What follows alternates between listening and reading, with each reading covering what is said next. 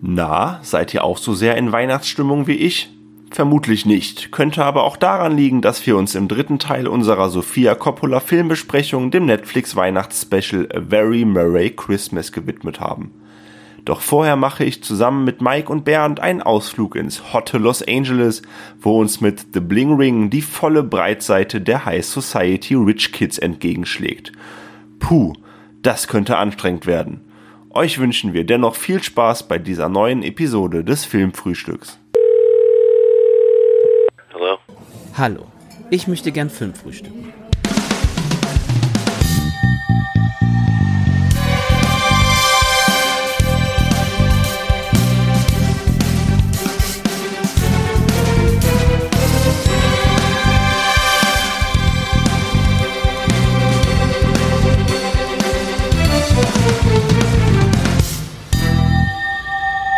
Ja, hallo und herzlich willkommen hier zu einer weiteren Episode des Filmfrühstücks. Wir Filmfrühstücken und wir frühstücken uns im wahrsten Sinne des Wortes an einer Filmografie ab, nämlich an der von Sofia Coppola. Über die sprechen wir heute in diesem dritten Teil.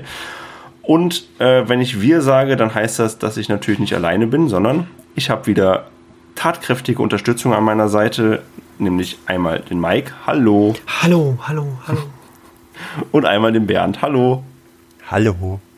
Hallo. äh, ja, schön, dass ihr wieder hier am Start seid. Ähm, Sophia Coppola, nachdem wir ja schon ihre ersten vier Filme besprochen haben und da, wie ich finde, eine sehr schöne oder sehr schöne Diskussionen zustande gekommen sind, ähm, widmen wir uns heute zwei Filmen, äh, um das mal so ein bisschen zu konkretisieren. Einmal sprechen wir über The Bling Ring aus dem Jahre 2013 und einmal über das Netflix Weihnachtsspecial A Very Merry Christmas. Äh, ist natürlich perfekt für den Juli ähm, 2015. Ähm, genau, und äh, bevor wir jetzt aber ausgiebig über diese beiden Filme sprechen, natürlich erst einmal die Frage an euch: Wie geht's? Mike. Also Flo, wir gehen ja ähm, zusammen immer durch dick und dünn, mhm. äh, hoch und tiefs. Ne? Shyamalan haben wir durchgenudelt sozusagen. Da war ja auch ein Auf und Ab der Gefühle. Und jetzt hier ist es auch so, wir frühstücken uns ab und heute äh, bleibt das Frühstück trocken im Hals stecken. Ja, oder es kommt vielleicht noch mal raus. Bernd, oder? Boah. Das sehen wir auch noch. Ja, ich habe ja beim letzten Mal schon so ein bisschen, ah, erstmal um auf deine Eingangsfrage zurückzukommen. Mir, mir es sehr gut. Ich werde äh, bald neue Wege in meinem Privatleben bestreiten. Bin jetzt erstmal dann, ja, zum Zeitpunkt dieser Aufnahme erstmal im Urlaub und äh, freue mich schon sehr darauf, was natürlich äh, gleichzeitig heißt, ich habe nicht mehr so arg viel Zeit für Filme in, in naher Zukunft, aber hey, deswegen nudeln wir jetzt nochmal diese Filmografie durch. Ja. Und äh, ja, ich, wie gesagt, ich habe beim letzten Mal schon ein bisschen erwähnt, äh, ich kenne die beiden Filme, die wir heute besprechen. Ich habe die schon mal gesehen und ich bin von beiden nicht der größte Fan und um das mal vorwegzunehmen, es hat sich auch leider nichts daran geändert. Ja. Ähm, ja, und ich sag mal, nachdem wir, wie gesagt, die ersten vier Filme besprochen haben, lässt sich aber dennoch in den beiden Filmen, die wir heute besprechen, ja, würde ich jetzt mal behaupten, die Handschrift von Frau Coppola durchaus erkennen, oder? Wie seht ihr das? Also ich würde schon sagen, dass gerade was äh, Bling Ring anbelangt, da kann man schon ein paar Elemente erkennen, auch Motive die wir ja auch schon in den vorherigen Podcasts äh, angeführt haben. Was jetzt bei Very Merry Christmas ist, ähm, das müssen wir dann nochmal sehen. ja. Genau, und ähm, wir starten dann, würde ich sagen, oder was heißt, würde ich sagen, wir, wie wir es immer machen, gehen wir natürlich chronologisch durch und sind dann jetzt bei dem Film The Bling Ring aus dem Jahre 2013 von Sofia Coppola. Und ähm, ja, ein Film, der sicherlich spannend sein wird zu besprechen. Ähm, und ich will gar nicht so viel vorwegnehmen. Bernd, erzähl doch mal, worum geht es denn überhaupt in The Bling Wing? Jetzt mal ganz frech an der Inhaltsangabe von den Kollegen der OFDB, die finde ich nämlich sehr passend. Äh, die Stars leben es vor, die Kids wollen so sein wie sie und ahmen es nach. Im Zeitalter der total vernetzten Idole aus Musik und Film weiß die ganze Welt, was die Reichen und Schönen dieser Welt besitzen, in welcher Menge und wo sie wohnen und es lagern. Und man weiß auch, wann sie nicht daheim sind. Grund genug für eine Clique styleversessener TeenagerInnen, diesen Umstand auszunutzen. Rebecca, Mark, Nikki, Chloe und Sam wären selbst gerne reich und prominent und obwohl sie nicht gerade als arm zu bezeichnen sind, färbt das mediale Dauerfeuer auf sie ab. Gemeinsam brechen sie in die oft mangelhaft abgesicherten Villen und Häuser der Stars ein, klettern über Zäune und finden offene Türen vor, die ins Allerheiligste fühlen, führen. In Schuhschränke, in Zimmergröße und begehbare riesige Kleiderschränke. Ja, und das ist so ein bisschen die, die Prämisse von Pulling Ring. Wir verfolgen eine Gruppe von Highschool-SchülerInnen, äh, die es sich ja in Anführungsstrichen zur Aufgabe gemacht hat, in die schlecht gesicherten Hauser, Häuser von Hollywood-Stars einzudringen und da am Anfang eher so ein bisschen aus Neugier mal gucken, wie es da so aussieht, was die, die Prominenten da so lagern und später halt auch äh, Sachen mitgehen lassen, da sie äh, immer mehr so das Gefühl bekommen, ja okay, wir sind ja auch unverwundbar, uns kann keiner was und dadurch auch zunehmend unvorsichtiger werden. Mhm. Das Ganze basiert, ähm, um es mal vorwegzunehmen, auf einem Artikel von Vanity Fair. Also es äh, gab diese Clique wirklich. Und äh, so zwischen 2008 und 2009 ähm, haben die die Villen von Hollywood-Stars eben ausgeräumt. Ja, unter anderem war das ähm, Lindsay Lohan, Orlando Bloom, Paris Hilton und äh, noch jemand, dessen Namen mir leider jetzt gerade. Ja, hm, ich weiß, wen du Megan meinst. Fox. Nee, diese, äh, wo die ganz lange Einstellung drauf ist auf das Haus. So, eine, so, ein- so ein It-Girl war das zu, Ach, damals. diese Audrina, Wilson. Genau, ja. Audrina Petridge. Genau, oder? ja. Äh, waren das auch die, die Promis, die in echt beraubt wurden? Das weiß ich nämlich nicht. Äh, ja, genau. Wirklich? Ja. Ah. Also äh, ich muss sagen, äh, wenn man sich gerade den, den Vanity Fair Artikel durchliest, der leider auf wirklich grausig geschrieben ist, weil er aus zig Zitaten der, äh, der, äh, der Kriminellen, also der Gruppe so ein bisschen zusammengeschrieben wurde und sich über gefühlt drei, vier Seiten zieht, ähm, merkt man auch schon, dass da so ein paar Elemente aus dem Artikel genommen wurden und einfach ja, darum so ein Film gestrickt wurde. Also man hat da gerade so ein paar so ein paar Höhepunkte im Artikel werden dann auch äh, in den Film übertragen. Ähm, Ist ganz lustig zu lesen zumindest. Aber ist ja an sich erstmal eine ganz. Oder ich, ich finde die Idee interessant, weil wenn ich höre, dass der, dass der Film auf einem, auf diesem Artikel basiert, dann finde ich das ein bisschen faszinierend, weil ich sag mal, diese Räubereien, die gab es ja tatsächlich. Also wie kann denn dann, also der Film, der basiert dann ja im Prinzip nicht auf irgendwie den, äh, auf den, weiß ich nicht, auf den Nachrichten, die rund um diese Räubereien wahrscheinlich regelmäßig erschienen sind, sondern wirklich strikt auf diesen Artikel. Ähm, bedeutet das denn auch, also ich weiß nicht, ich habe den Artikel nicht gelesen, aber ist dieser Artikel denn auch, ähm, ja, ver- versucht er auch so die, die Charaktere irgendwie zu zeichnen und macht das so ein bisschen dokumentarisch irgendwie oder ist Ja, das so ein knallharter, ja, das ist passiert, Punkt, Artikel? Nee, es wird also ähm, wirklich teilweise auf, wie nennt man es, aus, auf, auf Verhöre von den einzelnen äh, Tätern wird darauf eingegangen, die ja vom, vom LAPD, das hat ja wie gesagt in Los Angeles dann gespielt, ähm, wird darauf auch eingegangen und äh, es gab auch ein paar Interviews mit den, äh, mit den Tätern, die ja quasi auch durch, ich meine, die, das Magazin mit E-Ausrufezeichen, das müsste Entertainment Weekly sein, glaube ich. Die haben auch zum Beispiel ein Interview geführt mit dem Charakter von äh, Emma Watson und das gab es dementsprechend auch. Und ähm, ich meine auch, dass äh, ein Reality-TV-Show-Einlage gab. Ähm, von daher, das und der Artikel nimmt eben darauf auch Bezug. Und das macht es schon ganz interessant und der versucht auch zumindest, auch wenn es recht oberflächlich ist, wirklich darauf einzugehen, wieso die ganz, wieso die das gemacht haben. Und es ist besonders lustig, weil sie äh, in einem Interview oder, oder ein, ein Zitat lautet so, ja, sie haben Paris Hilton genommen, weil sie wussten oder davon ausgegangen sind, dass sie dumm ist. Und wenn man sich so den Artikel durchliest, denkt man die ganze Zeit so, ihr seid so dumm, was ihr da gemacht habt. Ähm, absolut fantastisch, wenn die, wenn die sich zum Beispiel mehrere Male in ein Haus einbrechen und ähm, es wird ständig gerechtfertigt, nachdem sie ja geschnappt werden letztlich, ähm, dass sie, dass sie irgendwie betrunken waren und dass das halt so eine, so eine Sache ist, die, die im Rausch passiert ist. Aber dann sie, wird wohl auf den Videokameras gezeigt, wie vier Personen rückwärts eine Einfahrt hochlaufen und sich währenddessen die Kapuzen ins Gesicht ziehen, damit sie nicht gesehen werden. Und es das heißt so, ja, kein, äh, keiner, der besoffen ist, schafft das überhaupt einmal da hoch. Mhm. so also es ist schon so, äh, das sind auch nicht die hellsten Teenager. Ja. Und jetzt ja. hast du gerade schon äh, Emma Watson benannt als Teil des Casts. Also du hast, äh, oder Bernd hat gerade schon in diese Inhaltsangabe auch zusammengefasst. Das sind jetzt auch, sage ich mal, nicht so diese klassischen Täterprofile, die man sich irgendwie vielleicht bei so, bei so Raubzügen, äh, Raubzügen irgendwie vorstellt. Wir haben eben Emma Watson und ihre Figur Nikki und äh, ja, wie Bernd du gerade schon gesagt hast, äh, halt diese, diese Upper Class, diese High Society Girls, ich sag mal, so ein bisschen diese, die, diese Nachwuchs-Instagram-Influencer, äh, würde man heute sagen, irgendwie, die da ähm, für die das perfekte Selfie und das perfekte Insta, der perfekte Insta-Post mit den 1000 Likes wichtiger ist als alles, was in der Realität passiert. Und das finde ich erstmal als Grundprämisse ganz, ganz cool, dass dann auch, also auch diese Geschichte zu erzählen, weil das ja schon spannend ist, weil du da ja halt jetzt, sag ich mal, keine typischen Räuber hast und da natürlich dann schon dich als Zuschauer irgendwie fragst, okay, wie kommen jetzt diese wirklich merkwürdige Gruppe dazu, Häuser auszurauben?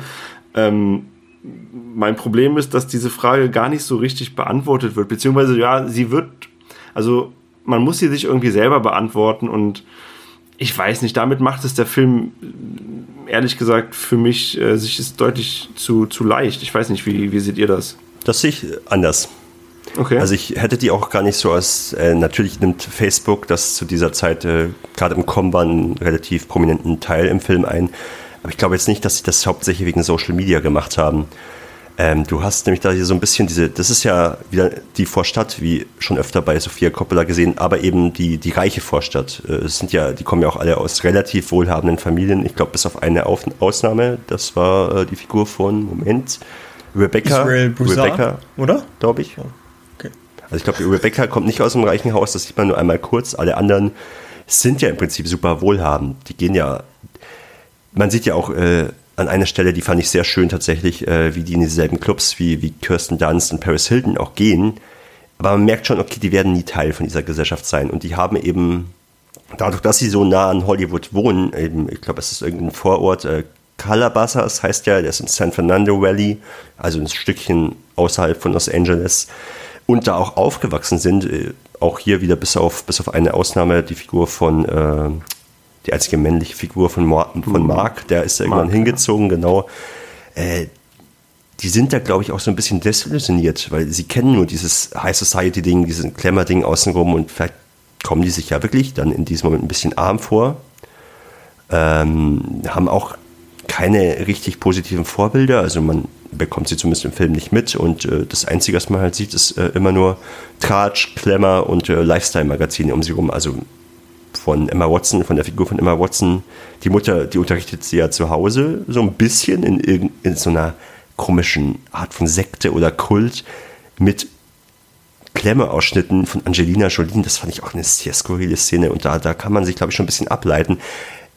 Ich glaube, die machen das nicht unbedingt für Reichweite oder für, für Follower auf Social Media Plattformen, sondern die machen das, weil sie halt das Gefühl haben, okay, wir sind jetzt in Los Angeles, das ist die Gesellschaft, in der wir groß werden, wir kennen sonst nichts anderes. Genau, also ich, ich äh, um das nochmal zu sagen, ich habe jetzt auch nicht behauptet, dass sie das aus der Reichweite machen. Ich sagte nur, das sind Mädels, die das äh, natürlich dieses Medium sehr, sehr ausgiebig nutzen. Ich glaube auch nicht, dass das tatsächlich mhm. der Grund letztlich dafür ist, dass sie diese Raubüberfälle äh, durchziehen. Ich sehe das tatsächlich so wie du, Desillusion, äh, beziehungsweise und da sind wir bei einem klassischen Coppola-Motiv auch, wenn wir uns jetzt nochmal auf die letzten Teile so angucken. Es ist ja im Prinzip nochmal so die, die Steigerung der, ja, ich habe so ein bisschen dieser, dieser Langeweile als, als reicher Mensch irgendwie gesehen. Also das hatten wir auch, keine Ahnung, in Somewhere hatten wir das ja auch. Da hatten wir auch jemanden, der äh, erstmal so auf den ersten Blick alles haben kann und alles tun kann, was er möchte irgendwie und sich darin trotzdem äh, total, ja, sich selbst vielleicht auch irgendwie wertlos fühlt und ähm, das wird hier, glaube ich, auch nochmal so ein bisschen auf die Spitze getrieben, zumindest teilweise, weil ich glaube tatsächlich, dass eines der Motive dann auch so ein bisschen daher kommt, was du gerade sagst, natürlich durch diese Desillusion und dieses dazugehören wollen, aber ich glaube auch, es kommt so ein bisschen durch diese, ja, wie soll man sagen, dass sie alles haben und dass ihnen halt einfach wirklich stinklangweilig ist. Hm, es ist ja nicht nur die Illusion, es ist ja auch ein bisschen Isolation. Also gerade schon Genau, die Figur ja. Mark erwähnt, der kommt ja da neu in diese Schule rein.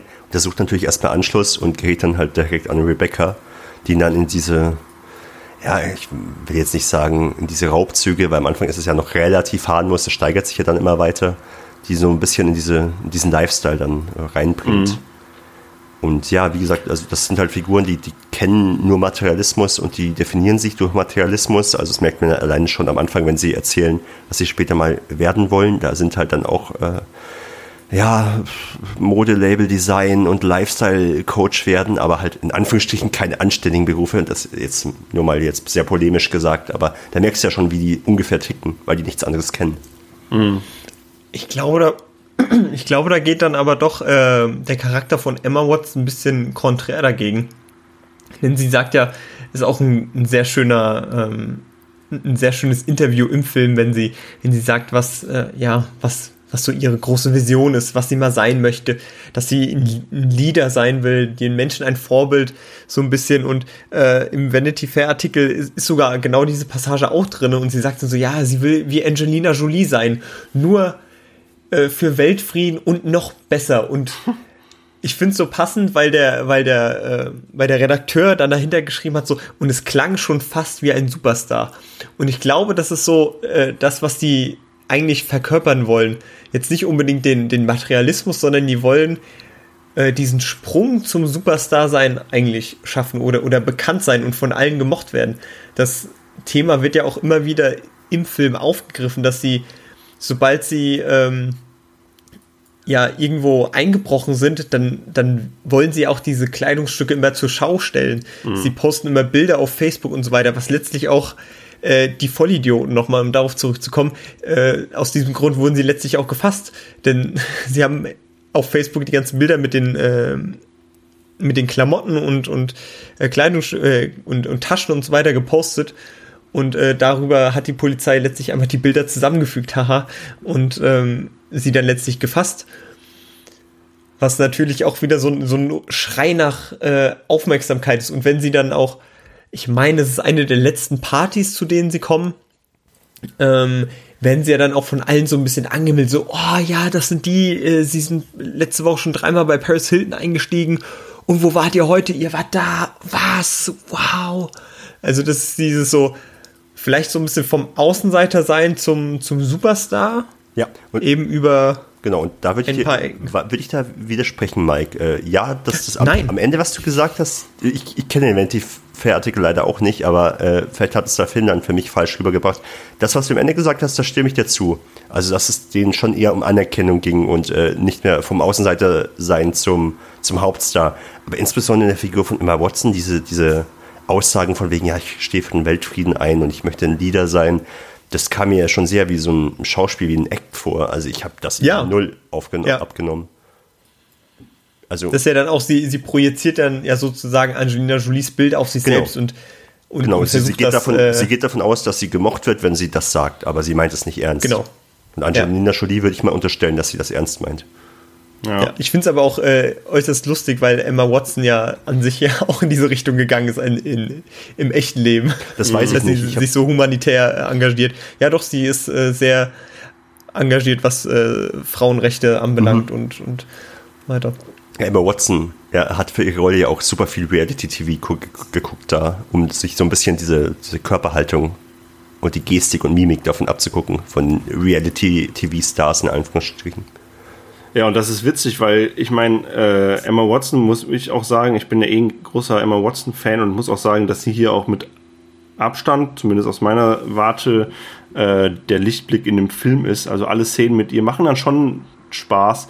Und das, was du gerade sagtest, dass sie sich da ähm, irgendwie äh, Dinge abgucken muss, das äh, finde ich, merkt man total, weil ähm, sie verziehen ja eigentlich keine Miene und das fand ich so spannend, weil ich hatte nie das Gefühl, auch das schließt auch das mit ein, was du gerade gesagt hast, Mike, dass sie ja irgendwie auf der Suche natürlich nach sich selbst auch irgendwie sind und irgendwas darstellen wollen, was sie aber nicht sind. Und das führt halt letztlich dazu, dass sie halt so kommt, dass jeder jede einzelne Figur ja eine komplette Maske aufhat und komplett verschlossen ist eigentlich und wir von keiner einzigen Figur mit Abstrichen vielleicht von, äh, von Mark, würde ich jetzt vielleicht mal behaupten, von, dem Mhm. männlichen, von der männlichen Figur, dass wir von keiner Figur, sage ich mal so, das wahre Ich eigentlich, eigentlich sehen.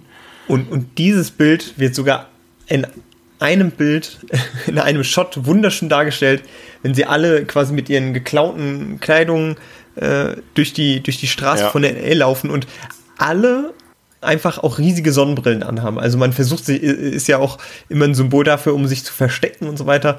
Ähm, da wurde ich hellhörig.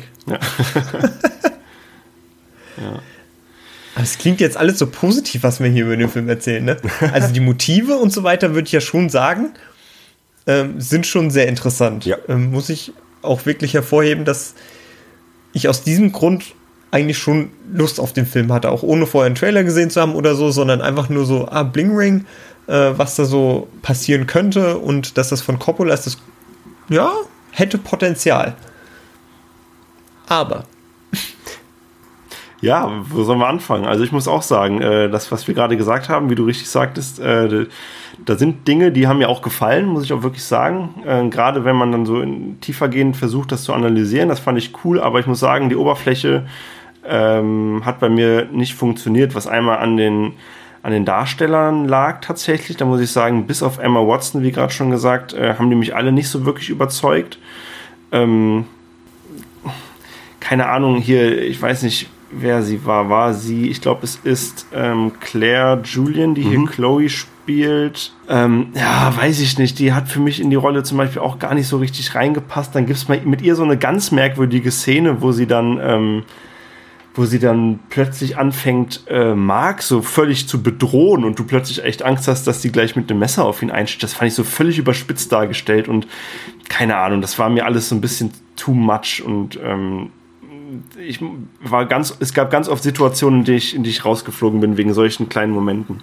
Ich habe lange überlegt, ob ähm, diese oberflächliche Figurenzeichnung Absicht ist oder nicht. Also ich meine, es macht es nicht besser, wenn es Absicht ist, aber ich gehe davon aus, dass es Absicht ist, aber mh, ist halt schwierig. Vielleicht gibt auch, ich musste diesen Artikel echt lesen, vielleicht gibt auch der Artikel nicht allzu viel her, aber da hätte ich mir ein bisschen mehr gewünscht. Ich glaube, wenn das so ein bisschen, ich vergleiche den Film auch immer ganz gerne mit Spring Breakers, wenn ihr den kennt. Ja. Denn von Spring Ja. Breakers bin ich ein sehr großer Fan. Und da hast du auch nicht so viel Figurenzeichnung drin, aber da konnte ich es irgendwie nachvollziehen. Da konnt, und das war halt so, so einfach nochmal eine Ecke drüberer. Und hier war das halt auch mit diesen Found-Footage-Einblendungen, bin ich auch bei dir, Flo. Ich, außerhalb von Emma Watson fand ich die Figuren alle sehr, sehr schal, langweilig und uninteressant. Und ich fand sogar fast, dass das, was mich mehr gecatcht hat, außerhalb von den Figuren und was beim Film eigentlich nicht sein darf, sind halt die Dinge. Das Material hat mich dann in diesem Moment auch mehr gecatcht. So ein bisschen, wie sieht es da drin aus? Das sind ja auch teilweise das Haus von Paris Hilton, halt das echte Haus von Paris Hilton. Auch mehr diese, diese Neugier, die halt die Figuren dann auch verspürt haben. So, in der Hinsicht äh, macht es der Film vielleicht ganz gut, weil die Figuren sind mir scheißegal, die Menschen sind mir da scheißegal im Film. Ich will dann auch sehen, wie sehen die Häuser aus, was klauen sie da. Da bin ich da auch in diesem Glamour-Ding auf einmal drin. Genau, und da hätte der Film natürlich dann aber meiner Meinung nach mehr zeigen können. Also, weil das wird dann halt wieder dann doch irgendwie zu wenig gezeigt. Also, das sehe ich auch so. Da, da, da hätte ich dann auch Bock drauf gehabt, wenn man dann wirklich so diesen Einblick, sage ich mal, in diese, in diese Villen irgendwie bekommt. Weil ich meine, wir sind mit den Figuren da drin. Dann zeig uns halt auch irgendwie, keine Ahnung, die Whirlpools und äh, lass die da irgendwie abdancen mit den Klamotten. Das wird immer nur so, teilweise sind sie dann irgendwie in diesen Ankleideräumen drinne, aber so richtig gefeiert wird das halt dann irgendwie auch nicht. Und da hat, das ist halt leider schon auch schade. Also so sah ich es, Mike, Ja. wie siehst du das? Und man merkt, es wiederholt sich ständig. Also man hat immer dieselben Bilder. Man sieht, wie die Leute reinkommen. Es werden halt, okay, zugeben, immer mehr Menschen, die die in diese Super Mansions da reinholen. Aber es bleibt immer bei denselben Bildern. Es, die Leute gehen rein, wir, wir sehen, es schwenkt durch die Wohnung, es wird, äh, die Taschen werden befüllt und das war's. Und das ist irgendwann, wenn die Charaktere einen da nichts Besonderes bieten und äh, die Wohnung letztlich auch nicht, dann wird es einfach irgendwann langweilig. Ja. Und jetzt ist vielleicht diese eine Szene, die äh, Flo vorhin angesprochen hat, wo, wo Mark so ein bisschen bedroht wird. Ähm, da geht es quasi darum, dass äh, Tessa Famiga äh, eine das ist, ich glaube, ein 345er Colt, steht auch in dem Artikel drin, haha, ähm, dass sie den mitgehen lassen und mit dem so ein bisschen rumspielen. Und da hat man so dieses typische Machtspielchen. Die 13-Jährige hat auf einmal eine Waffe in der Hand und der, äh, der Junge oder Mann, wie alt ist er, 19, keine Ahnung, ähm, bekommt dann eben Angst, ne, weil die könnte ja geladen sein und auf einmal losgehen. Mhm. Und es passt aber auch so von der Stimmung her nicht so ganz irgendwie in den Film rein und dauert auch zu lange und nimmt dadurch auch noch zusätzlich Tempo raus. Ist super merkwürdig und deswegen musste ich nochmal lachen, weil als ich den Artikel gelesen habe, wird das eben erwähnt, so ja, okay, äh, ein Colt wurde auch mitgenommen ne? und da sehe ich dann so äh, jemand, der beim Drehbuch sitzt und denkt so, okay, hier, da machen wir eine Szene draus. Und das macht es einfach nur ärgerlich, wenn man nicht weiß, äh, welche Elemente man sozusagen aus den aus den wahren Begebenheiten nehmen muss, um, um einen guten Film zu machen. Also vielleicht, okay, ähm, man versucht sich da an den wahren Begebenheiten so nah wie möglich zu halten, aber das macht man eigentlich so gut wie nie, wenn es um solche Filme geht.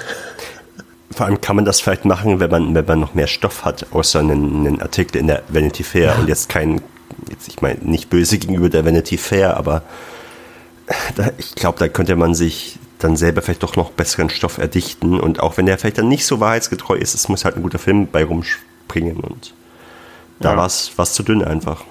Gerade wenn es ja um Sophia Coppola geht, ist ihr jetzt äh, historische mhm. ähm, Akkurarität.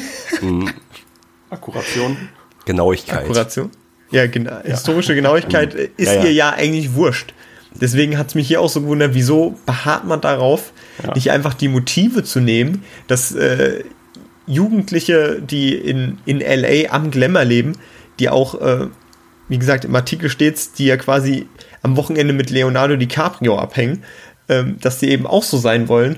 Und wieso nimmt man nicht einfach das und macht daraus irgendwas Besonderes oder mhm. anderes, sondern nur. Blah. Ja, ja, ich sehe das auch so. Vor allem, weil der Film auch immer wieder und ähm, immer wieder so, so Sachen öffnet, wo ich mir denke, ah, okay, da wäre jetzt was gewesen, welchen Weg du hättest gehen können, wenn du es eben genauso machst, wie ihr gerade sagtest, dass man sich da irgendwie künstlerische Freiheiten erlaubt. Äh, ich denke da auch vor allem an die Situation, in der dann Marc äh, die Rolex-Uhren verkaufen will und sage dann kurze Preisverhandlungen gibt, aber auch das verläuft dann völlig im Sande und davon hören wir gar nichts mehr. Ich denke an die Situation, dass plötzlich die kleine Schwester von, ich glaube, von Chloe oder von Sam dabei ist. Ähm, wo man auch kurz denkt, oh fuck, okay, jetzt ist da irgendwie eine, Zehnjährige dabei, das könnte natürlich auch nochmal richtig Ärger geben, aber auch das wird dann nicht mehr so richtig aufgegriffen, genauso wie die Männergeschichten von äh, einer der, der Protagonistinnen. Also das sind alles so Dinge, ja, keine Ahnung, ich sehe das so wie ihr. Entweder sucht man sich davon eins aus und erzählt dann, dann darum halt irgendwie eine Geschichte, um halt auch einen gewissen Spannungsbogen einzubauen, den man hier dann meiner Meinung nach doch braucht. Oder man lässt es halt so komplett alles weg und stürzt sich halt wirklich auf die, ja, auf die, ähm, auf die psychologischen Dinge dieser Mädchen und dieses Jungen, der da irgendwie äh, ja, die da irgendwie versuchen, jemand zu sein, ähm, der sie nicht sind. Aber auch das wird dann nur so ja, halbgar gemacht. Ich glaube, ihr habt es eben schon gesagt, das ist halt wirklich, ja, so blöd es immer klingt, diese Floskel, aber es ist einfach nichts Halbes und nichts Ganzes und verliert dadurch halt auch wirklich bei mir hat es relativ schnell auch an, äh, ja, an Erinnerungen verloren. Ich musste jetzt wirklich mir im Vorfeld auch nochmal des Gesprächs jetzt mit euch nochmal echt viel durchlesen, um mich wieder an Dinge zu erinnern. Da bleibt mhm. einfach nicht viel hängen. Ja, und apropos nicht viel hängen bleiben, ich habe den Film jetzt zum zweiten Mal geguckt und ich fand den sogar noch mal ein Stückchen schlechter und ich hatte echt drauf gehofft, dass er, dass ich mir so ein bisschen gedacht habe, ja, hey, beim ersten Mal war es vielleicht auch nicht ganz fair zum Film, weil der hat ja eine relativ solide Anhängerschaft, sage ich mal. Jetzt habe ich den noch mal geguckt und ja, die Kritikpunkte vom ersten Mal, die bestehen einfach noch alle. Also die Motive, Mike hat es vorhin so schön gesagt, die Motive geben eigentlich so viel her und du hast es auch gerade jetzt eben vorgesagt. Aber da muss man halt wirklich näher, näher auf eine Figur. Du musst ja nicht die ganze Gruppe beleuchten, er beleuchtet eine Figur. Man hat es ein bisschen bei Mark versucht, aber da denke ich mir, Mark ist ja auch wirklich, das ist halt auch wie so ein Ding. Mark ist natürlich der einzige Mann in der Gruppe. Der wird ein bisschen näher beleuchtet. Ich hätte mir das gerne von Rebecca gewünscht. Rebecca hätte ich mir gerne gewünscht, dass die näher beleuchtet wird. Es wurden stattdessen äh, die Figur von Emma Watson und Mark beleuchtet die ich tatsächlich von den, von den gesamten Figuren fast am uninteressantesten fand, Insbesondere äh, Emma Watsons in Anführungsstrichen Schwester, die wurde da irgendwie als Adoptivkind aufgenommen, ähm, weil sie von einer alkoholsüchtigen Familie irgendwie rauskam. Und von Chloe erfährt man so gar nichts. Und die Figur hat mich dann vielleicht eher interessiert als so diese zwei relativ behütet aufgewachsenen Menschen da drin. Aber vielleicht auch hier wieder das Ding, Sophia Coppola kann vielleicht mit den beiden Figuren mehr anfangen, weil das halt irgendwie ihrer eigenen Lebensrealität entspricht. Ja. Ich muss sagen, ich hatte beim Soundtrack, der hat mir ganz gut gefallen. Ich mag oh ja so diesen Habt ihr euch auch so sehr zurückgefühlt äh, in eure Abi-Zeit? Ja, ich wollte gerade sagen, so ein bisschen diese 2010er, 2000. Oh Gott. Zehner-Musik. Ich mag das ja ganz gerne. Das ist so Clubmusik, das fand ich dann schon ganz nett. Es gibt diese eine Szene, wo sie in irgendeinem Auto sitzen, glaube ich, und dann läuft, glaube ich, ein Lied von Kanye West. Ich glaube, glaub, Kanye West oder ja. Chris Brown oder so. Ähm, das fand ich dann ganz geil. Es sind äh, ganz viele Songs von, von Kanye West und von MIA sind auch dabei, ne? Naja. Diese, ja.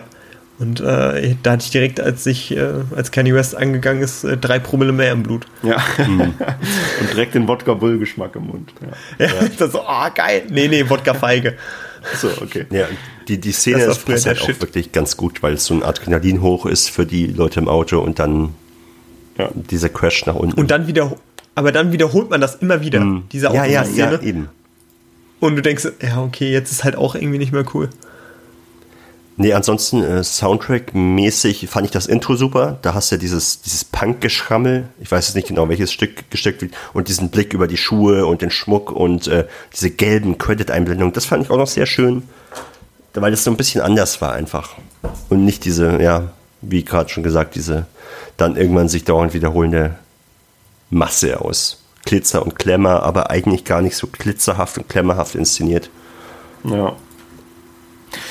Ja, ich weiß nicht, ob ich noch viel mehr zu dem Film sagen kann. Ähm, vielleicht mal, äh, wen haben wir noch in, im, im Cast? Leslie Mann als Mutter. Bleibt auch eher blass. Vor allem spielt Leslie Mann, habe ich das Gefühl, immer dieselbe Rolle. Ja. Also das ist immer so ein bisschen die übertrete, entweder Mutter oder halt ältere Frau mittlerweile. Stimmt. Ich weiß nicht, was sie früher gemacht hat. Ich kenne jetzt nur relativ aktuelle Filme mit ihr ist halt so ein typischer Neben, eine typische Nebendarstellerin. Ja. Vielleicht noch äh, Micah Monroe taucht mal auf. Sie liegt am Strand. Das ist äh, sozusagen das Opfer aus It Follows. Oh, oh. okay. da greifst du tief in die Caskiste. Ja, da ist sehr tief. Vielleicht Kirsten Dunst taucht auf äh, Paris Hilton mhm. und ähm, Lindsay Lohan. Ja. Wo ich zuerst am Anfang wirklich sehr also Lindsay Lohan wird ja dann schon sehr durch den Kakao gezogen. Ich kann mich erinnern, okay, das war damals wirklich so. Also es mhm. war sogar bei uns in Deutschland kam das, ist das so ein bisschen rübergeschwappt. Aber da habe ich schon gedacht, so okay. Hm. Lindsay und Britney, die, die Chaos-Schwestern waren das damals ja. bei uns in Medien. Und äh, hier der Auftritt von Kirsten Dunst, der war gar nicht so geplant. Die hat tatsächlich Sophia Coppola beim äh, Dreh besucht und wurde da einfach mal spontan mit eingebaut. Ja, finde ich aber nett. Finde ich auch nett, ja. Mal wieder Kirsten Dunst zu sehen ist. Eben, es war jetzt auch nur so in zwei Sekunden. Es war, glaube ich, nur eine Einstellung, wo man sie sieht, wie sie da eben mit Paris Hilton durch diesen Club läuft und das war es ja auch schon wieder. Hey. Reicht immerhin für einen Credit und schon wieder einen Film von Kirsten Dunst Filmografie abgehakt. Ja. Sehr gut. Hat sich das schon gelohnt. Ja. ja. Ja. Aber sonst habt ihr vielleicht irgendeine Lieblingsszene?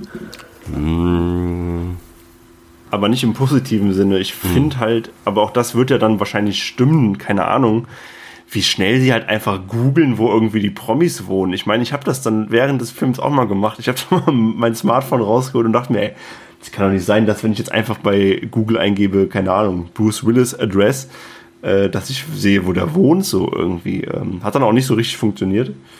Ähm, das fand ich so Lustigerweise too easy. Aber, Lustigerweise, ja. sie haben es wirklich so gemacht. Also ja. wirklich äh, gegoogelt, wo die Leute sind, über dann über TMZ, das ist ja, ähm, ja, wie, wie die, wie die Bildzeitung für Hollywood, kann man so sagen. Ähm, und dann über, ich weiß gar nicht, das ist noch eine spezielle Seite, Superstars Address Ariel oder so. Und dann haben die das da rausgefunden. Ich habe mich auch wirklich öfter mal gefragt, ob das wirklich so passiert ist.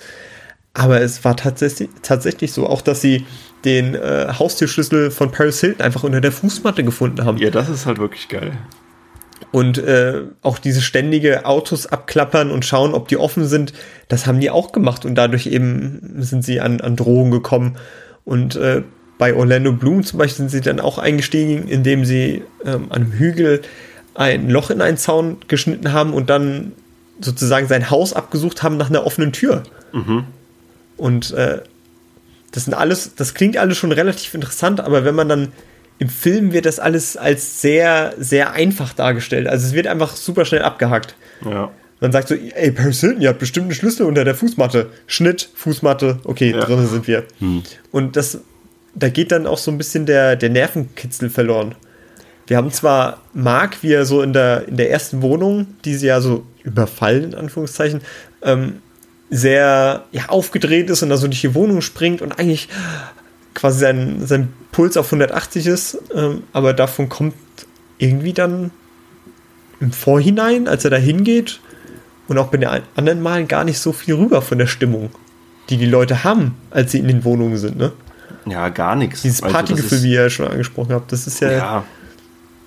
Der Film hat halt einfach keinen Spannungsbogen, also im Sinne von, dass es da irgendwelche, ja, irgendwelche Highlights gibt, wo du mitfieberst. Also es ist in keiner Situation habe ich irgendwie gedacht, okay, fuck, jetzt wird's aber knapp oder jetzt könnten da aber gleich Polizisten vor der Tür stehen. Das wird einmal so knapp probiert, wo sie irgendwie äh, auf irgendeinem Gelände sind und dann irgendwelche Poliz Polizeistreifen vorbeifahren, aber das hat dann auch nach 20 Sekunden haben sie sich dann mal kurz geduckt und dann ist es auch wieder gut.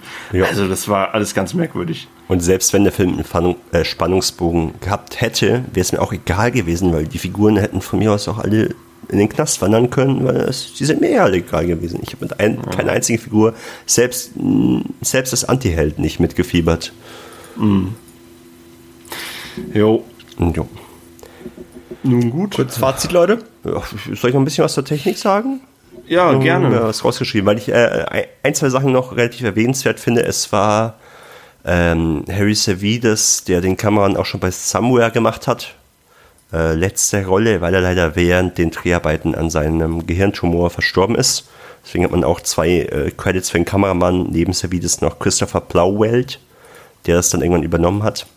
Harry Savides hat sich übrigens relativ stark dafür eingesetzt, dass die diese relativ ikonische Szene mit dem Haus, mit dem der lange Shot auf das Haus, wo sie das dann nur von außen ausrauben, äh, im fertigen Film drin bleibt. Es ist tatsächlich der erste Ausflug von Sofia Coppola auf Digitalfilm, was so ein bisschen zu dieser neuen Social Media Zeit, Internetzeit passt.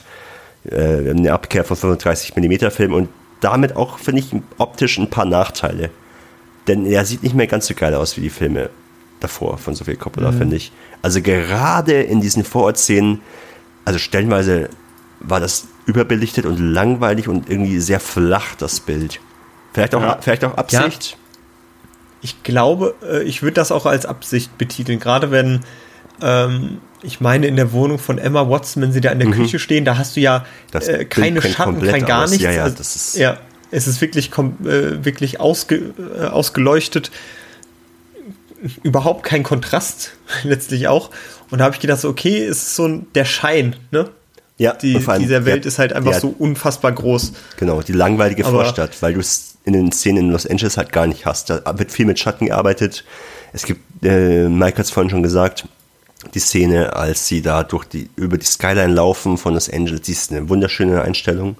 Und da wird auch deutlich mehr mit Handheld gearbeitet, während äh, in den Vorstadtszenen so ein bisschen so feste Einstellungen ganz viel sind. Es gibt eine Einstellung, wo sie frühstücken, die, glaube ich, eine halbe Minute, wo sie einfach nur da sitzen und jeder für sich alleine frühstückt. Und ja, da wird so ein bisschen versucht, äh, einen Kontrast herzustellen, war aber, finde ich, auch dann irgendwann relativ leicht ausrechenbar. Und diese ganzen Found-Footage-Dinger, diese Nachrichtensegmente, diese Reality-TV-Segmente, waren vielleicht damals ganz cool. Mittlerweile kennt man die halt schon zuhauf. Hat mich jetzt auch nicht mehr so gecatcht, wurden aber immerhin relativ kohärent präsentiert. Was ich, was, Flo, du hast vorhin noch gesagt, die Lieblingsszene in äh, Bling Ring ist tatsächlich wieder der, der, die Autofahrt, aber nicht, das erwähne ich jetzt nicht aus Spoilergründen. Es gibt am Anfang eine Autofahrt wieder durch die Vorstadt, die wir halt auch so in Virgin Suicides haben und äh, umgekehrt in Lost in Translation und auch in Marie Antoinette aus der Kutsche raus. die gibt's wieder und am Ende haben wir nochmal diese Autofahrt mit einem kleinen Twist. Und das fand ich einen sehr schönen Kniff. Ich möchte jetzt aber nicht näher drauf eingehen, aufgrund von Spoilergründen. Hm. Also, ich sag mal, wenn die, so im Epilog quasi, wenn man so ein bisschen über das Schicksal der einzelnen Figuren erfährt, sieht man eine Figur in so einem Bus sitzen und sie guckt nach draußen. Man sieht nichts von draußen. Das fand ich äh, eine sehr schöne Szene im Hinblick auf eingesperrt sein und eine subversive Parallele zu diesen Autofahrtszenen aus den letzten Filmen. Das fand ja. ich sehr nett. Normalerweise ist sie ja dann immer gefangen im, im Eisenkäfig und, und, durch die Welt schreiten und hier hast du das dann auch äh, wortwörtlich und bildlich. Mhm. So. Die fand ich sehr schön. Aber jetzt nicht unbedingt, weil die Szene so super toll wäre, sondern einfach nur, weil wir jetzt ja Sophia Coppola ein bisschen kennengelernt haben. Ich so ein bisschen den Eindruck hatte, okay, das ist so ein kleiner, ja, so ein kleiner Zwinker-Smiley an das Publikum, das sich mit Sophia Coppola ein bisschen auskennt. Das kleine Zwinker-Emoji. Genau, ja. So, ja, siehst du, was ich gemacht habe? Ja. Nee, ich weiß nicht. Ähm, war für mich tatsächlich bisher ich meine, Lost in Translation können wir mal ausklammern, da habe ich ja eine ganz eigene Meinung zu, aber so, ja, es war schon echt der schwächste Coppola, den ich bisher gesehen habe. Muss ich halt einfach sagen. Wobei, wir reden gleich über Very Murray Christmas, ähm, aber den würde ich auch mal gar nicht so richtig mit reinzählen. Jetzt so als, als Langspielfilm war jetzt The Bling Ring wirklich enttäuschend. Für mich tatsächlich. Ja. Ähm, schade. Ich muss, äh, das kann ich auch schon mal vorwegnehmen, leider auch ähm, nach Somewhere finde ich von den Langspielen-Filmen der, der schlechteste Coppola-Film. Und äh, ich habe den lustigerweise beim ersten Mal, fand ich den auch schon nicht gut, aber beim zweiten Mal gucken fand ich den jetzt einfach nochmal ein ziemlich großes Stückchen schlechter. Ich sehe ja bei Letterboxd, was ich dem beim ersten Mal gucken gesehen habe und ich musste halt echt ein ganzes Stellen abziehen. Ja. Das finde ich irgendwie schade, vor allem weil ich mir da irgendwie viel mehr erhofft habe von Sophia Coppola, insbesondere nachdem Somewhere für mich ja auch schon so eine Enttäuschung war. Wenn man das mal chronologisch guckt, habe ich so das Gefühl gehabt, vielleicht so eine, in Anführungsstrichen, Mittelphase der Karriere, die mir einfach nicht gefällt. Da hatte ich so das Gefühl, okay, Coppola sucht jetzt so nach einer neuen Richtung und das, die Richtung, die sie gerade einschlägt, taugt mir nicht so. Mhm. Mike. Ich fasse mich mal ganz kurz. Wenn das Besondere an Bling Ring ist, dass er, oder von der Story-Struktur, dass er dir am Anfang erzählt, was am Ende passieren wird. Mhm. Und wenn man das macht, muss die Reise dahin interessant sein, weil man weiß, wie es endet. Also muss ich äh, eigentlich dabei bleiben und erfahren wollen, wie sind die da hingekommen. Aber das passiert nicht. Und deswegen ist es alles äh, für die Katz. ja.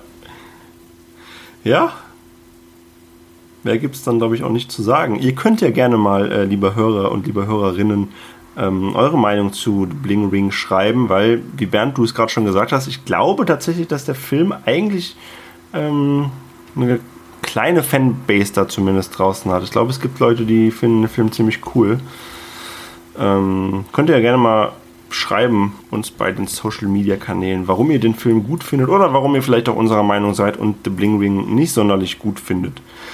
Okay, dann würde ich sagen, wenn wir zu The Bling Ring nichts mehr haben, dann äh, springen wir rüber, ziehen unsere Weihnachtspullover an, oh. hier am äh, Mitte Juli. Habt ihr auch alle schon ihr, ja, die, die Weihnachtsmützen ja. Am Start, den Glühwein in der Tasche, äh, in der Hand, nicht in der Tasche. Glühwein in der Tasche, ja. Die Kohlen, die Kohlen in der Tasche. ja. A Very Murray Christmas aus dem Jahre 2015. Ein äh, Netflix-Weihnachtsspecial, würde ich mal sagen. Ich habe gerade schon äh, im Intro gesagt, dass es eigentlich kein richtiger Film ist mit seiner Länge von 56 Minuten. Es ist halt so ein klassisches ja, Weihnachtsspecial, keine Ahnung. In Deutschland gibt es das ja auch an Heiligabend. Dann hast du mal irgendwie, keine Ahnung, Bernhard Hoeker und Anke Engelke, die irgendwie eine Dreiviertelstunde was machen und äh, ich glaube, das geht so ein bisschen in diese Richtung. Und, mh, mm, Auch vom Niveau her? Vom mhm. Niveau her ist es vielleicht sogar noch ein bisschen schlimmer. Ja, man muss das vielleicht mal, mal kurz erklären. Also Netflix, so der, der, der, große Hype war halt eben 2015, als das so vom, vom DVD-Ausleihservice zum Streaming-Service gegangen ist. Und es war tatsächlich so, man kann es fast schon sagen, ja, das erste Weihnachtsspecial auf Netflix. Also was halt Fernsehserien jahrzehntelang, gab es vorher eins? Also es war jetzt, äh, du mein, also Also ein bekanntes. nochmal zurückgespult, dass, dass Netflix auch in Deutschland gestartet ist. Netflix ist ja schon äh, Jahre vorher in den, in den USA tätig gewesen, auch als Streamingdienst. Das- das stimmt, Nur, das dass sie letztlich auch mit Eigenproduktion an den Start gegangen sind, das war zu der Zeit noch relativ neu. Genau. Und in, diesem, in dieser Sparte steckt dann A Very Merry Christmas. Ähm, weltweiter Netflix-Start war, glaube ich, 2013 oder 14, lass mich nicht lügen. Ähm, und 2015 hat man sich dann so ein bisschen zum Ziel gesetzt, okay, wir machen jetzt nochmal so ein Weihnachtsding. Ähm, ja. Und Ich kann mich sogar noch daran erinnern, dass ich mich sehr auf das Special irgendwie gefreut hatte. Weil ich dachte, ey, Bill Murray, so ein Weihnachtsding mit ihm. Ja. Äh, ich ahne sowas wie, wie Groundhog Day. ja, das dachte ich wirklich auch. Also Könnte oder, oder eben, ja, Contour Day meets Scrooge als Musical. Ja, genau. Ja. Ja, äh, A Very Merry Christmas. Ich habe hier eine kurze Inhaltsangabe vorliegen, um euch da mal abzuholen. Und zwar, Bill Murray ist der Gastgeber für eine Live-TV-Weihnachtsshow in einem New Yorker Hotel. Dummerweise hat er einen schweren Christmas Blues und erschwerenderweise taucht auch keiner der geladenen Gäste auf. Ein Stromausfall sorgt für Abhilfe und gibt Murray die Möglichkeit, mit anderen am Heiligabend gestrandeten Persönlichkeiten doch noch ein gehaltvolles Weihnachtsfest zu verleben. Ja, und ähm, wie man jetzt schon raushört und wie man auch wahrscheinlich schon an dem Titel erkennt, ähm, der Großteil der Menschen, die hier in diesem Film oder in diesem Special dabei sind, spielen sich selbst. Allen voran eben Bill Murray, der, wie gesagt, äh, eben als Moderator dieses, ja, so ein bisschen Varieté-Weihnachtsspecial leiten soll mit vielen prominenten Gästen. Und ähm, wir starten in, diesen, in dieses Special hinein, wenn wir im Back, wie sagt man, im, äh, im, im, Backspace, im Background sind quasi und sehen, wie er noch zum letzten Mal geschminkt wird, glaube ich, und äh, seine Assistentinnen irgendwie zu ihm kommen und sagen, ey Bill, hier, ähm, äh, du startest jetzt gleich mit der Show, hast noch fünf Minuten und so. Und er hat aber irgendwie überhaupt gar keinen Bock und da ging es bei mir auch schon los. Da hatte ich auch schon relativ früh eigentlich keinen Bock mehr tatsächlich. Also ich war wirklich von Beginn an, das mag jetzt vielleicht auch am, am, am Juli liegen, ähm, aber so richtig in Weihnachtsstimmung kam ich natürlich nicht. Ähm, und keine Ahnung, ich war erstmal ein bisschen enttäuscht, weil ich wirklich dachte, okay, das wird jetzt ein Spielfilm. Und äh, das war erstmal so eine krass falsche Erwartung, die ich da hatte. Und das hat mich erstmal so ein bisschen runtergezogen. Ähm, ich kannte im Gegensatz zu euch nämlich dieses Special noch nicht. Ähm, von daher ich hatte nämlich auch sowas wie Groundhog Day oder Scrooge oder sowas erwartet, halt einen wirklichen Film mit einer Handlung, aber wir bekommen halt einfach aneinander, eine Aneinanderreihung von mehr oder weniger bekannten Weihnachtsliedern, die mit mehr oder weniger bekannten Stars gesungen wird. Und that's it. Ähm, ja, was soll man noch mehr zu dem Film sagen? Ja, es ist eben nicht so ein, es ist, es ist kein Film, es ist auch kein klassisches Weihnachtsspecial, wie du gesagt hast, wie man es jetzt bei uns kennt, irgendwie ist einfach auf der ganzen Welt zur selben Zeit an Weihnachten läuft, ne? Was, was du anmachst, wenn du mit der Family da sitzt und dein, dein Braten isst oder so. Dann Ja. läuft einfach das Gedudel im Hintergrund und äh, alle zwei Minuten kommt ein Song rein. Dazwischendurch interessiert keinen. Du guckst nicht hin. Die, äh, wer das ist, das interessiert keine Sau. Ähm, willst einfach nur Hintergrundbeschallung. Und irgendwie dafür funktioniert es ja. Also zum Schluss funktioniert es deswegen. Ne? Also Nein. wir haben auch alle. Okay. ähm, ich habe für mich erkannt, dass ich äh, am Ende eben einfach abschalte. Also ich, du kannst am Anfang passt man auf, weil da ist so ein bisschen Story drin. Ne? Bill Murray, der von seinen Producerinnen äh, dazu der Show gezwungen wird, dann taucht noch Michael Sarah auf, der ihn unbedingt den Manager spielt und ihn unbedingt unter Vertrag nehmen will. Das ist so ein bisschen so ein kleines Hin und Her. Und da ist auch dieses typische, dieser flache Humor von Bill Murray kommt da raus, ne? der ihn dann so ein bisschen so sagt, so, nee, ey, come on, äh, geh einfach raus, geh nach Hause. Ähm, und das ist filmisch und dann schwenkt das so über langsam zu dieser zu diesem Weihnachtsspecial und merkt so ja okay jetzt ist die Zeit angekommen an der ich kochen muss und das läuft im Hintergrund Ja. und äh, so ist das eigentlich okay aber okay ist halt nicht gut Ja, und vor allem so ist es aber nur okay, wenn es dann halt, das habe ich im Vorgespräch schon gesagt, wenn es jetzt halt irgendwie zwei Stunden gehen würde, wie halt so ein Helene Fischer Weihnachtsspecial, wo du halt einfach zwei Stunden die Dudelmusik im Hintergrund hast und Ja. dann wird zwischendurch mal was erzählt, aber das Ding hört halt nach 56 Minuten auf und hört halt dann auf, wenn man denkt, okay, zum Berieseln lassen reicht's vielleicht, aber dann ist halt Schluss und dann hat man auch keine Lust, das wieder von vorne laufen zu lassen, weil das erstmal mit so einer blöden, mit, mit, mit viel Gelaber anfängt und das ist ah, Ja. Nee, Flo, da bin ich komplett bei dir. Der Film weiß nicht, was er sein will. Das sieht man an der Länge, der weiß nicht, ob er ein Kurzfilm oder ein Langfilm sein will. Das sieht man am Anfang. Du versuchst am Anfang so eine Story rein zu implementieren. Ihr hast wieder Sophia Coppola typisch Isolation und Hotel und wieder die weiße Oberschicht, das Seelenleben in, in den Privilegierten. Hätte man alles nicht gebraucht und am Ende hast du halt dann eine Aneinander- Aneinanderreihung von Musicalstücken, wo leider jedes Mal Bill Murray irgendwie Teil davon ist, der nicht singen kann. Tut mir leid, ich singe auch nicht. Äh, sollte man dann vielleicht als Moderator beibehalten und halt dann Leute wie Miley, Cyrus wirklich singen lassen, die es halt können, oder äh, Thomas Mars. Ähm, und so äh, plätschert das dann vor sich hin, so eine Mischung aus eine Stunde, eine halbe Stunde Seelenleben-Einblick versucht und eine halbe Stunde Musicalstück aneinandergereiht in irgendeinem Hotelzimmer und dann am Ende in der Traumsequenz auf einer Bühne funktioniert für mich überhaupt nicht. Das ist, ach, keine Ahnung. Ich muss sagen, äh, am Ende habe ich gedacht, so, oh, jetzt kommt so eine Traumsequenz und das ist in Musicals auch immer was ganz Besonderes. Traumsequenz heißt, shit hits the fan. Jetzt geht's richtig ab, jetzt fahren wir mal auf und dann wird er so langsam vor sich hingedudelt, es kommen, kommen ein paar äh, Tänzerinnen dazu und das war's. Äh, Dazu natürlich der lang angekündigte George Clooney kommt natürlich auch mal dazu und singt ein schönes Liedchen, springt immer mal wieder vom Baum hervor. Und das ist so unfreiwillig komisch, dass es schon wieder ganz lustig ist.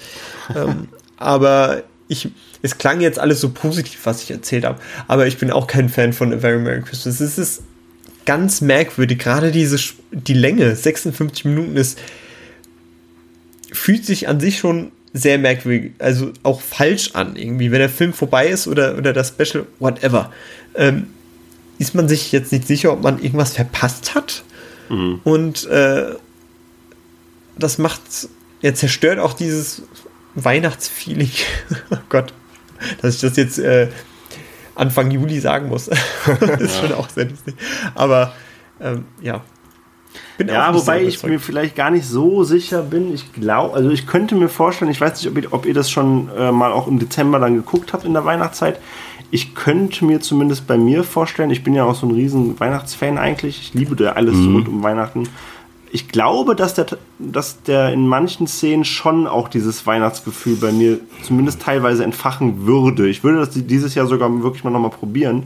Ähm, Gerade gerade dieser Anfang, wenn er dann durch diese Flure geht und dann auf Chris Rock trifft, der dann irgendwie auf einen Schneesturm reinkommt und sie dann in dieser Hotellobby sind und keine Ahnung, dann kommt, dann wird irgendwann das Essen serviert. Es gibt so einzelne Momente, wo ich dann schon irgendwie das Gefühl hatte und wo ich zumindest nachvollziehen kann, okay, dann vielleicht funktioniert es bei mir nicht, aber ich kann schon verstehen, warum das vielleicht äh, das Gefühl von Sofia Coppola ist, wie, was sie mit Weihnachten verbindet oder so. Ja. Also ich sehe jetzt nicht, dass da jetzt, ja, dass, da dass das komplett fehl am Platz ist. Ja, nee, tatsächlich glaube ich, äh, Sophia Coppola verbindet das, das äh, krass mit Weihnachten, weil sie wahrscheinlich auch sehr viele Weihnachten in Hotels verbracht hat. Und ich glaube, es wäre im, im harten Corona-Lockdown letztes Jahr ein sehr guter Weihnachtsfilm gewesen, weil das ja so Motive wie Isolation und äh, von den Liebsten getrennt sein mit reinbringt. Und ich habe jetzt mal geguckt, ich habe das erste Mal A Very Merry Christmas am 9. Dezember 2015 gesehen. Also schon in der Weihnachtszeit. Und nee, Flo, da muss ich dir sagen, damals fand ich ihn auch schon kacke. Okay. Muss ich mich Bert anschließen, auch Weihnachtszeit geschaut, das war leider nix. Ja. Ja. Ähm, Vielleicht mit mehr Glühwein. Wer weiß. Ja, gut, mit mehr Glühwein. Ja.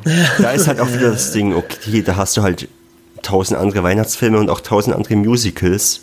ja.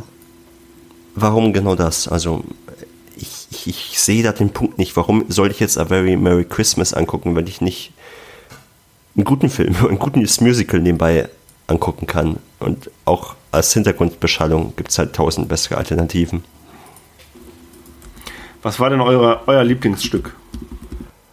Ich glaube tatsächlich das von Miley Cyrus oder das mit Chris Rock. Die beiden fand ich noch ganz gut. Die anderen, nee. Miley Cyrus. Großer Miley Cyrus-Fan. Deswegen, ich habe die ganze Zeit mich wieder drauf, äh, drauf gefreut, auf die Szene. Ja.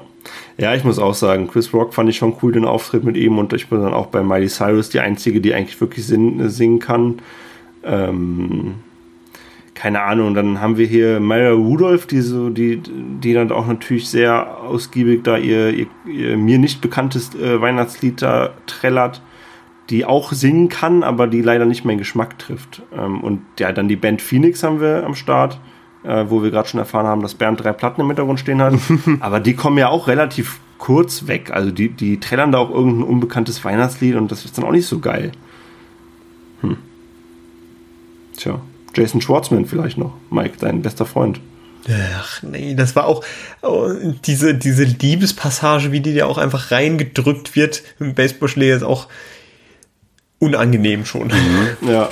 Apropos Liebespassage, äh, ich, fand ich ganz lustig, dass äh, Rashida Jones hier die Braut spielt, die wir dann auch in, ja, in Zukunft nochmal als Braut in äh, On the Rocks besprechen werden. Stimmt. Ja. Also hat sie quasi schon mal für ihre Rolle geübt. Ja, richtig. Aber sie muss ich ja sagen, mag ich sehr. Also als, als Charakter. Als P Person. War mir sehr sympathisch. Hat mich gefreut, sie auch zu sehen. Ne? Man muss auch mal das Positive sehen. ja, ich muss auch sagen, ich finde tatsächlich, was, was ihr gerade so ein bisschen klein gemacht habt, oder zumindest, äh, was ihr nur zumindest kurz angedeutet habt, diese Motive, die, da, die man da sieht, das sehe ich schon auch, weil ich fand dann diesen Moment ganz cool, wo sie dann in dieser Küche stehen mit allen Leuten und du siehst halt, okay, hier sind jetzt alles Leute in diesem Raum, die wahrscheinlich am liebsten Weihnachten mit ihren Liebsten feiern würden, aber du hast halt eben Köche, die wahrscheinlich arbeiten müssen, du hast diesen Klavierspieler, der arbeiten muss, du hast irgendwelche Hotelangestellten, du hast halt Leute, die quasi ihren Job, sage ich mal, da vor Familie stellen müssen, wahrscheinlich auch mhm. einfach aus irgendeiner finanziellen, existenziellen Grundlage oder so und das fand ich dann schon ganz nett, dass dann diese ganzen Figuren dann so plötzlich dann zusammenstehen und dann Weihnachten feiern. Aber daraus wird halt dann auch nicht viel mehr ja. gemacht. Da sagt Bill Murray einmal kurz emotional irgendwas und ja, dann ist auch wieder gut. Aber ich meine, im Endeffekt, also du hast gerade das Hotelpersonal angesprochen, aber im Endeffekt ist da ja keiner gerne da. Da hat keiner ja, ja gerade Bock, das Weihnachten da zu verbringen, aber alle machen es halt, weil sie entweder gestrandet sind oder weil sie es halt gerade müssen, aufgrund ja. von äh, finanziellen Aspekten. Das fand ich auch schon ja. eine relativ schöne Grundprämisse, aber da wird halt zu wenig draus gemacht. Ja, richtig. Hm. Ja, gut. Ja, das ist ein 50 Minuten Musical, keine Ahnung. Ja, es ist, es ist ja nicht mal so, dass die äh, Musical-Einlagen irgendwie mühevoll miteinander verbunden werden oder verwoben werden, sondern es fühlt sich auch vielleicht wie so ein, wie so ein Jim Jarmusch-Film an, ne? wo, wo die einzelnen Szenen für sich stehen sollen. Also so man, da kannst du dir halt den Song von Miley Cyrus raussuchen, ne? Den findest du ganz geil. Oder du bist mehr so der George Clooney-Typ, dann guckst hm. du dir halt den an. Oder ja. wie ihr schon sagt, Chris Rock, ne? Dann skippst du halt da mal rein. Aber so insgesamt ist das dann doch eher alles zusammenhangslos vielleicht. Ja, ja total. Und ich hatte, total. ich muss jetzt auch Flo ein bisschen mehr an seiner Bill Murray Kritik in äh, Lost in Translation zustimmen.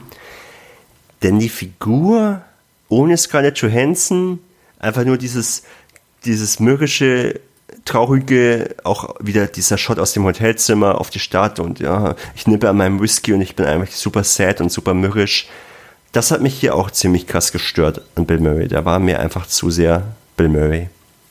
Ich, ja, und da, ich glaube, hier sollte es aber so sein, dass mm. er mhm. drüber ist. Auch, auch die ganze Art, er ist ja schon, ähm, vielleicht, mir ist besonders aufgefallen in der Szene, als er auf die Köche trifft und sagt so, euer Essen, als, als wäre es so eine Kriegsansprache, ne? Euer Essen wird heute nicht verkommen alle Menschen, bildet eine, äh, eine Menschenkette und, und reicht das Essen nach draußen. Äh, Frauen und Kinder sammelt den Hummer ein und so weiter. Und das klingt so wirklich so richtig äh, pathetisch und letztlich ist es einfach super lächerlich und du merkst so, dass Bill Murray sich in dem Moment auch nicht so richtig zusammenreißen kann. Also, dass er weiß, dass es einfach drüber ist und dann halt so, ja, okay, just do it. Es mhm. soll halt so sein. Ähm, dass man doch so zumindest diesen, äh, diese Übertriebenheit von solchen äh, Halloween Christmas Specials dann halt auch mal, ja, mal darstellen, ne? dass es halt alles eigentlich Quatsch ist, was wir hier machen. Ja, ich muss auch sagen, Bill Murray hat jetzt tatsächlich durch, durch die Coppola-Filmografie ein bisschen bei mir verloren. Also, was soll ich sagen? Als nächstes, Leute, Bill Murray. ja. Ähm, aber wer vielleicht mal ähm, Tipps haben möchte für gute Weihnachtsfilme, der kann natürlich äh, ich glaube, oh Gott, das ist jetzt ein bisschen peinlich äh, hier für unseren Arbeitgeber mhm. Filmtoast. Ich glaube, es gab mal ein Weihnachtsspecial bei Filmtoast, da solltet ihr auf jeden Fall reinhören. Auch jetzt, auch wenn es Juli ist, ist es scheißegal. Weihnachtsfilme gehen das ganze Jahr über. Und ihr könnt natürlich aber auch sehr gerne hier bei popcorn und nachos.de mal reinhören. Das ist äh, unser Podcast von uns dreien hier.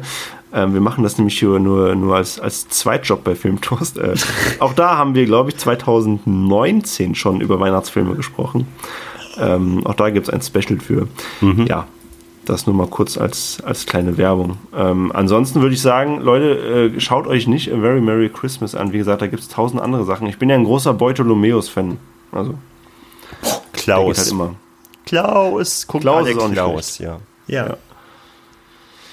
Ja, A Very Merry Christmas kann man, glaube ich, wirklich, äh, ja, wie soll man sagen, in die Raclette-Pfanne schieben und ich glaube, das. Lassen? Ja, ich glaube, das ist ein Film, der ist tatsächlich eher so für, ja, für Statistiker interessant. Wenn, wenn ihr Filme guckt und irgendwie euch sagt, hey, der eine Coppola-Film fehlt mir noch, der eine Bill Murray-Film fehlt mir noch, der eine George Clooney-Film fehlt mir noch, ich mag Miley Cyrus, dann kann man sich den angucken.